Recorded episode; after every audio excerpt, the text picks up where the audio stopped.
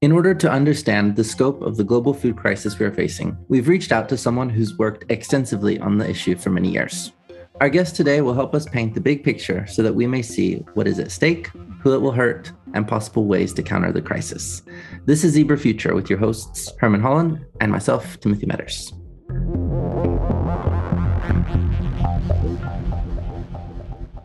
Our guest today is Matthieu Favas, a finance correspondent at The Economist.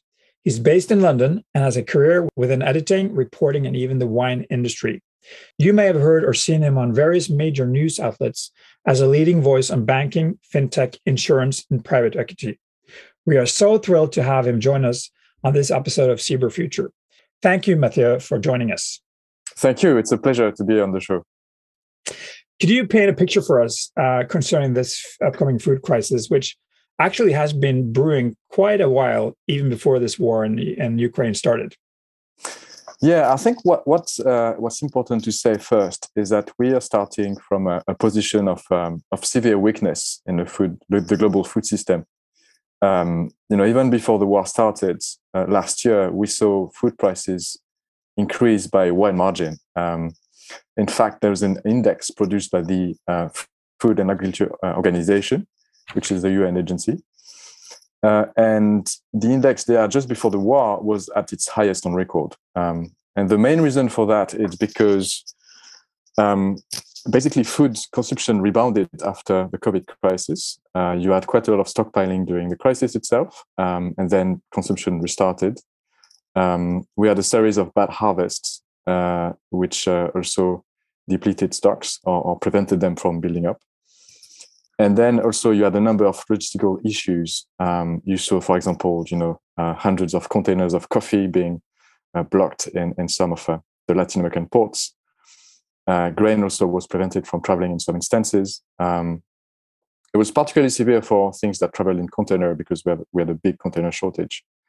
Uh, and freight rates were really high. So that fed into uh, lower stocks, um, lower uh, quantities available for consumption, and above all, high prices for um, the vast majority of, of staples uh, of food worldwide. So we got into the war with this situation, um, which it must be said was worse than uh, the situation we had before the last food crisis, uh, where you know stocks were, were not as low, and there were a number of other things that were better than, than today. Um, and today, what what we've seen is. Um, I guess there's a number of impacts that we should probably uh, recap here. The first and the most obvious is that Russia and Ukraine together, uh, they rank among the, the top three exporters for uh, uh, quite a lot of food staples. So wheat is the major one. Uh, together, they account for nearly thirty percent of global exports. Um, uh, maize is another one. Uh, Ukraine in particular is very big in, in maize. Uh, oil seeds, so things you, you produce vegetable oil with, uh, soya beans. Um, Together, Russia and Ukraine, um, I didn't know that before I started reporting on this crisis, but they account for nearly seventy percent of the, the you know the, the global market of uh, vegetable oil. Um, so that that's that's massive. Um, and you know what's been happening in Ukraine uh, is preventing some of these exports from traveling. Uh, that's an immediate impact. The ports are closed. Um, meanwhile, Russia is having trouble exporting its own production because of the sanctions. Um, it's less obvious for wheat because a lot of wheat is already uh, basically has already shipped. Uh, but even then, some is still to be exported. I think that's about seven percent of total annual exports that is basically blocked, trapped into Ukraine and, and Russia. So that's the first impact. It's just this the sheer uh, volume of this production that's lost to the, the global market, uh, at least for now. Uh, the second impact is I guess it's also, it's also been talked about uh, and is equally important is the impact on fertilizer prices.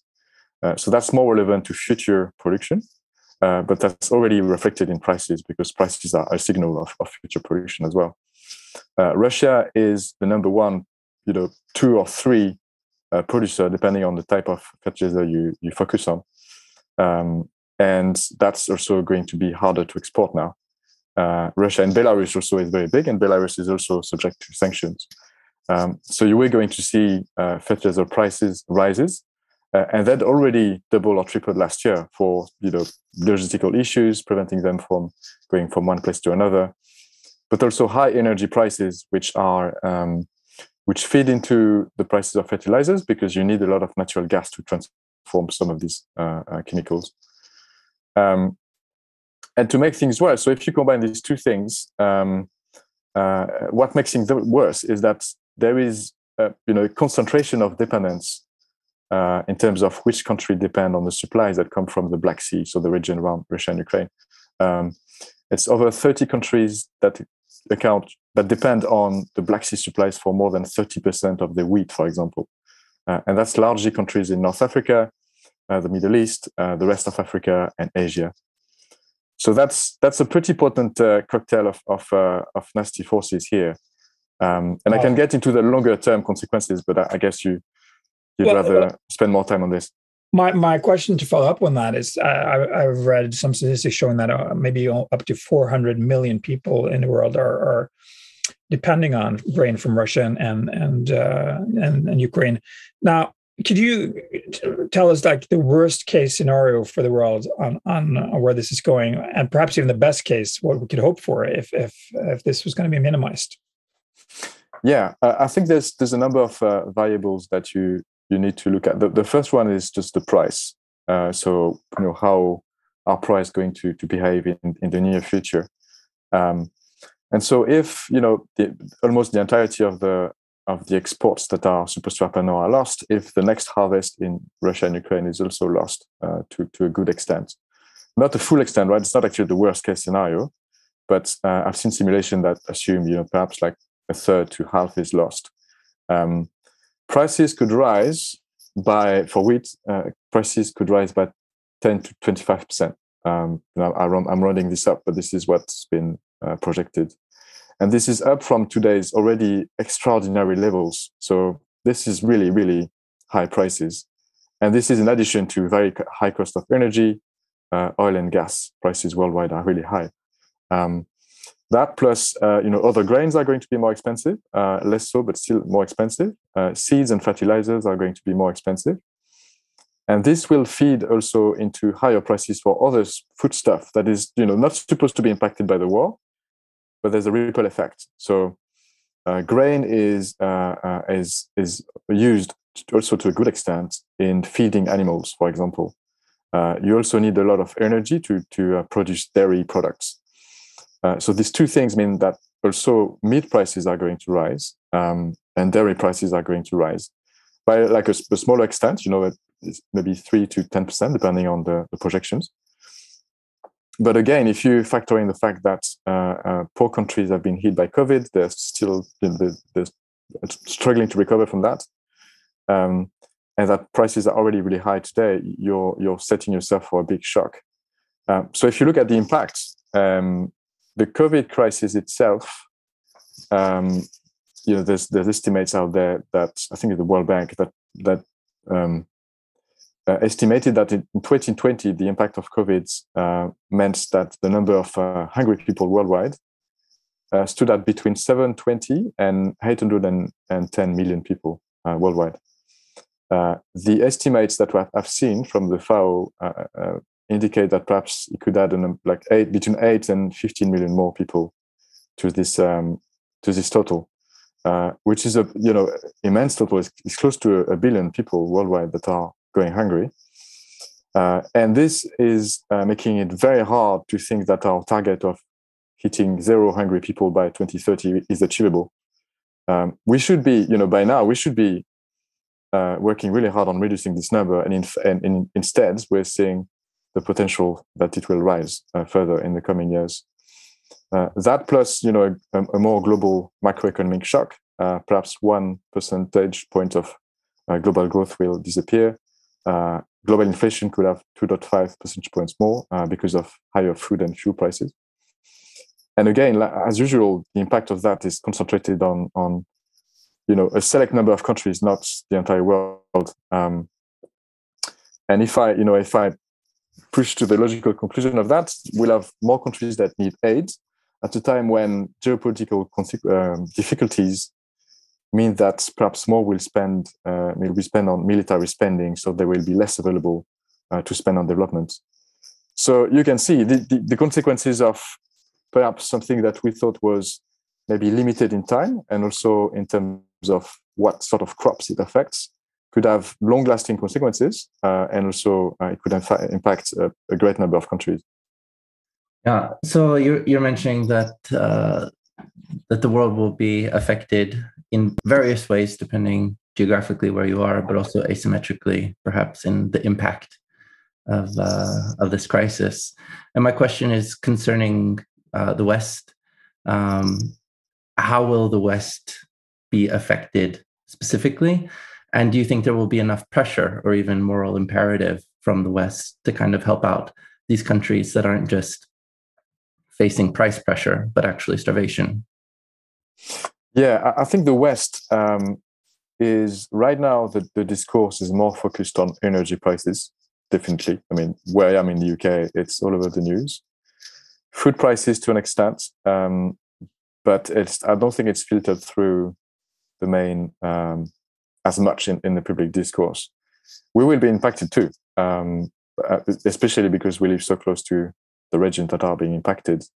Uh, we produce quite a lot of uh, wheat and grain in Europe, so we're perhaps less impacted by that, but there's other things like soya beans, uh, vegetable oil, uh, and fertilizers especially, um, that we will need from, from these regions, and, and they're likely to, to come in higher prices and, and lower volumes. So that's that's an issue. Uh, I think the impact, though, is going to be most felt in other countries. Uh, it will be in, in the nets, big net importers, the ones that I already mentioned, you know, in, in North Africa, the Middle East. And that's because they import more from the regions I'm speaking about, but also because uh, they tend to consume less transformed food. Uh, so in our food system, we eat more processed food. So the whenever the cost of raw materials increase, there is there are more, more buffers along the supply chain to absorb these increases, right? Uh, so, you know, the, the cost of wheat in a baguette, you know, in a French baguette, if I take my country as an example, is about five percent. So it's quite small. So if, you know, the cost of wheat doubles, uh, yes, the baguette will be a bit more expensive, but it's far less of an impact than if you consume that grain uh, pretty much raw. You buy it in the market as a household, you know, in North Africa, you, the impact will be much worse. Um, and also, th- th- there will be a big impact on government finances, because in you know in Egypt and a lot of countries, um, there's a lot of subsidies that go towards food, so that uh, households can afford to buy it. Um, and you can imagine, right? If the price of wheat is is double what it was six or twelve months ago, then then it's just as much that has to be spent on on subsidies. Again, at a time when a lot of money has been spent on on supporting people during COVID. So that's that's the thing, right? Um, will will there be more pressure on, on Western government to act? I, th- I think so, yes, because because the picture is going to be pretty clear uh, pretty soon. But there will be competing priorities, because the cost of living is rising pretty fast in our countries as well. And just to throw that in, when, when this happened last in two thousand seven and eight, there, there, that inspired the Arab Spring, and, and do you think that could happen as well? We ha- would have political unrest happening again. It's very possible, yeah. Political unrest is is, is always a possibility whenever uh, there is a food crisis involved. It's you know it's the most basic uh, uh, thing, commodity that, that people need to buy. Uh, so when people can't afford to eat, uh, sometimes the only channel they can uh, you know vent their frustration at is just uh, to go on the streets and and stage protests, if not riots. So this is definitely a possibility, yes. So it does sound like uh, there will be different and maybe even less pressure, uh, competing priorities, as you said, uh, in the West. What uh, what should governments be focused on right now? So there's a number. It, it's always difficult to fight a, a food crisis, uh, and especially one of these magnitudes. You know, it's there's not been a shock of this, uh, I guess, importance to the, the global wheat supply since the First World War. And even then, actually, you could argue the stocks were higher, and uh, there were a number of uh, factors that meant the, the shock could be absorbed a bit better. Um, so it's difficult to to mitigate that fully. But there's a number of, you know, uh, if I can call them that, uh, relatively easy uh, recourses. Um, one is to uh, divert some of the stock that's being used to feed animals, um, because the actually the volumes that are used, you know, are pretty big. Um, it's like you know, tens of millions of tons. So uh, this this could be done. The, the difficulty with that is you, you will still need something to to feed livestock, right? You can't do without that. So it's it, the danger is that then there is a spillover effect to other crops, uh, and to an extent you're you're seeing that already actually in in for example in corn. Um, the other thing you can do is to um, is to reduce some of the mandates uh, for biofuels. So in America, for example, there's a, a, a required amount of biofuel that you need to blend with with gasoline, uh, and this uses actually quite a lot of uh, of, of food crops as well. Um, and uh, the difficulty here is because high uh, energy prices are, are pretty high. It creates also fresh demand for um, food uh, food produce being used as a as a feed for for fuels, because it makes them more competitive. So I think you know finding ways to disincentivize that would probably be a good idea uh, if you want to focus on on food in priority. Uh, then the, the You know, the, the next thing is to support people who need it most. So in our countries, uh, we need to provide more fiscal support uh, to, you know, the, the, the household that struggle the most to pay for the food. Um, we can't leave the whole burden to food banks. You know, they're already here at maximum capacity. We're receiving appeals from, from colleagues and other people to receive more help for food banks because because they're they're struggling to. to meet the demand, uh, and this shouldn't happen. Governments should, should step in. And finally, outside our borders, we, you know, uh, if if the, the, the you know the goal is to spend more on the military, we shouldn't forget about development, because this is crucial and this is needed, especially now. It's going to be needed in in the next you know one, three, five years uh, in in greater amount than, than ever probably. Some of our young uh, listeners, Matthieu, would perhaps ask, you know, is this all for governments to fix, or is it something we can contribute with? Would you uh, recommend consumers to think of something? Should we eat less meat? Should we uh, go vegan? Or, or what? Is there something small that we can all do? Well, there is uh, one thing that's proven, you know, it's and it's not just uh, about food prices, it's also climate change. It, it is true that if you eat less meat, generally it's less resource intensive. It will consume less water, less grain. You know, the amount of grain that you need to to grow a, a, a cow, for example, is multiple the time that you, you would eat yourself if you were to feed yourself the same number of calories. Uh, so that's definitely something you can do, um, you know, to limit your probably your your food bill uh, and also to limit your impact on the planet. Definitely, yeah. Brilliant. Thank you so much for joining us for, for this episode, Matthieu, and, and all the best with your journalism on on focusing on the financial situation in Europe and beyond. And And thank you once again. You're very welcome.